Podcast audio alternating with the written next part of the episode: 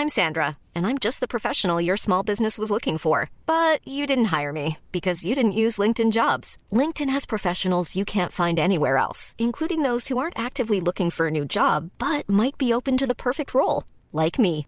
In a given month, over 70% of LinkedIn users don't visit other leading job sites. So if you're not looking on LinkedIn, you'll miss out on great candidates like Sandra. Start hiring professionals like a professional. Post your free job on linkedin.com/people today.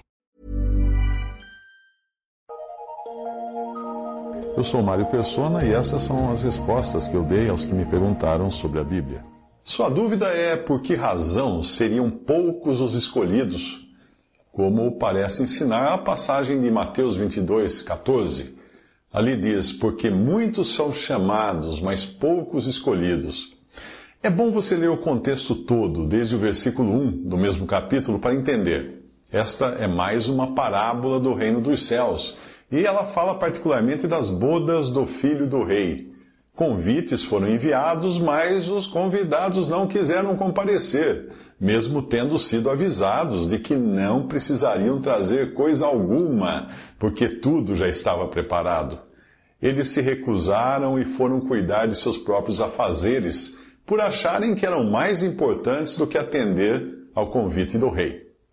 O reino dos céus é semelhante a um certo rei que celebrou as bodas de seu filho e enviou os seus servos a chamar os convidados para as bodas, e estes não quiseram vir.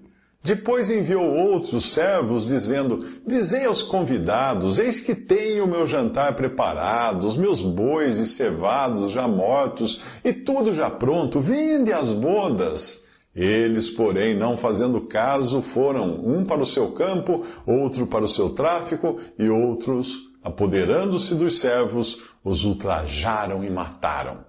E o rei, tendo notícia disto, encolerizou-se e, enviando seus exércitos, destruiu aqueles homicidas e incendiou a sua cidade. Mateus 22, de 2 a 7. Estes são os judeus. E assim foi o seu comportamento enquanto Jesus andou aqui, quando veio para o que era seu e os seus não o receberam. João capítulo 1, versículo 11. O convite estava publicado, mas a oposição dos convidados era tamanha que até mataram alguns dos servos do rei. E este reage, enviando seus exércitos para destruírem a cidade. Essa destruição aconteceria no ano 70 da era cristã. A partir daí, a mensagem é enviada aos que antes não tinham sido convidados, os gentios. Então diz aos servos: As bodas, na verdade, estão preparadas, mas os convidados não eram dignos. E depois, as saídas dos caminhos, e convidai para as bodas a todos os que encontrardes. E os servos, saindo pelos caminhos, ajuntaram todos quantos encontraram, tantos maus como bons, e a festa nupcial foi cheia de convidados. Mateus 22, de 8 a 10. Porém, entre eles, Vem um que não estava vestido a caráter para a festa, o que demonstrava não conhecer o rei e nem a honra que se devia ao filho do rei em suas núpcias. Era alguém alheio à dignidade da pessoa que estava presente ali. Repare que não diz se ele era mau ou bom, porque no versículo 10 diz que foram convidados tanto, tanto maus como bons e a festa nupcial foi cheia de convidados. Ele simplesmente não se alinhava ao que era exigido em termos de respeito e reconhecimento. E o rei, entrando para ver os convidados, viu ali um homem que não estava trajado com veste de núpcias. E disse-lhe: Amigo, como entraste aqui, não tendo veste nupcial? E ele emudeceu. Disse então o rei aos servos: Amarrai-o de pés e mãos, levai-o e lançai-o nas trevas exteriores. Ali haverá pranto e ranger de dentes. Mateus 22, de 11 a 13. Desde o início do capítulo, o assunto é Israel e gentios, não necessariamente a igreja. Mas como é uma similitude do reino dos céus, então vale para nós hoje, quando o testemunho de Deus na terra, que inclui a igreja, pois esta agora coincide com a esfera do reino, está aqui, nesse momento manifestado. Não o reino manifestado, mas o reino ainda em mistério nesse, nesse tempo presente. Mas não é só a igreja que, de, que fala a parábola, como fala também de todo o testemunho da cristandade, isto é, todos os que professam estar debaixo do senhorio de Cristo. Isso é o, o sentido de reino é esse. Mesmo que nunca tenham verdadeiramente crido nele, mas apenas passado por um batismo cristão e deixado de serem pagãos. Portanto, é bom lembrar que no reino e na cristandade também existe joio e existe trigo, e que a passagem não está falando necessariamente de salvação, mas de submissão aos ditames do rei no seu reino.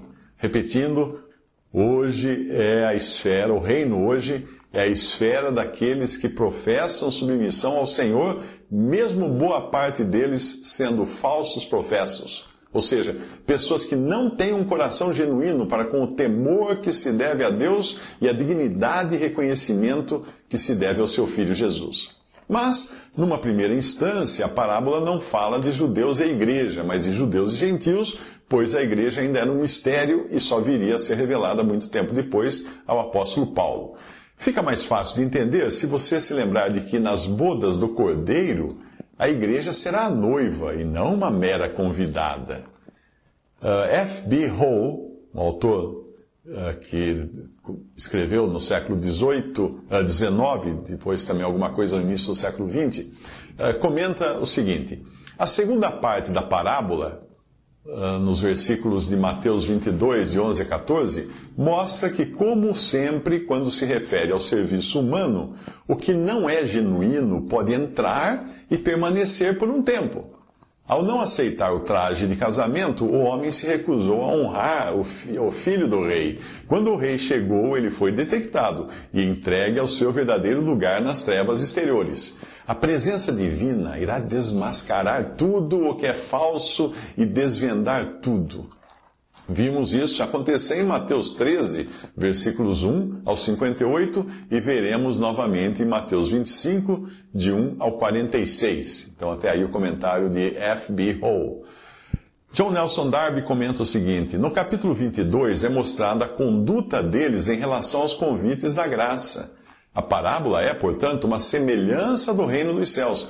O propósito de Deus é honrar o seu filho, celebrando o seu casamento. Primeiro de tudo, os judeus, já convidados, são insistentemente convocados para a festa de casamento, pois não viriam se fossem apenas convidados. Isso foi feito durante o período da vida de Cristo aqui.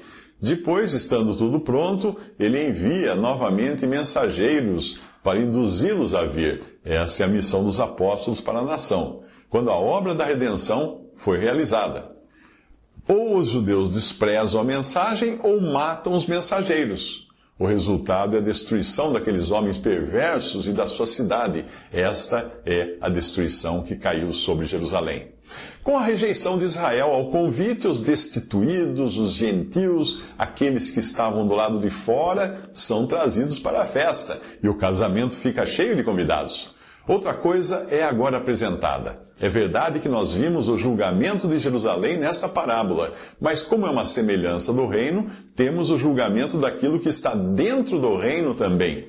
Deve haver aptidão para a ocasião. Para uma festa de casamento, deve-se vestir uma roupa de casamento. Se Cristo é para ser glorificado, tudo deve estar de acordo com a sua glória. Pode haver uma, uma entrada exterior no reino, uma profissão do cristianismo, mas aquele que não estiver vestido da maneira adequada à festa será expulso. Devemos estar vestidos com o próprio Cristo. Por outro lado, tudo está preparado, nada é necessário. Não cabia ao convidado trazer algo, o rei forneceu tudo. Mas devemos estar imbuídos do espírito daquilo que é feito. Se havia um senso comum de qual seria a roupa mais adequada a uma festa de casamento, a falta de uma roupa assim certamente seria sentida.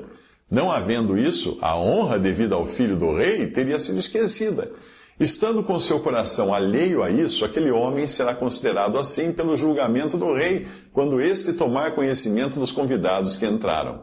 Assim também a graça foi mostrada a Israel e eles são julgados por recusarem o convite do grande rei ao casamento do seu filho. E então o abuso dessa graça por aqueles que parecem aceitá-la também é julgado. A entrada dos gentios é declarada. Aqui conclui a história do julgamento de que de Israel, em geral, e do caráter que o reino assumiria. Então até aí também o comentário de John Nelson Darby. Visite respondi.com.br. Adquira os livros ou baixe e-books. Visite 3minutos.net. Baixe o aplicativo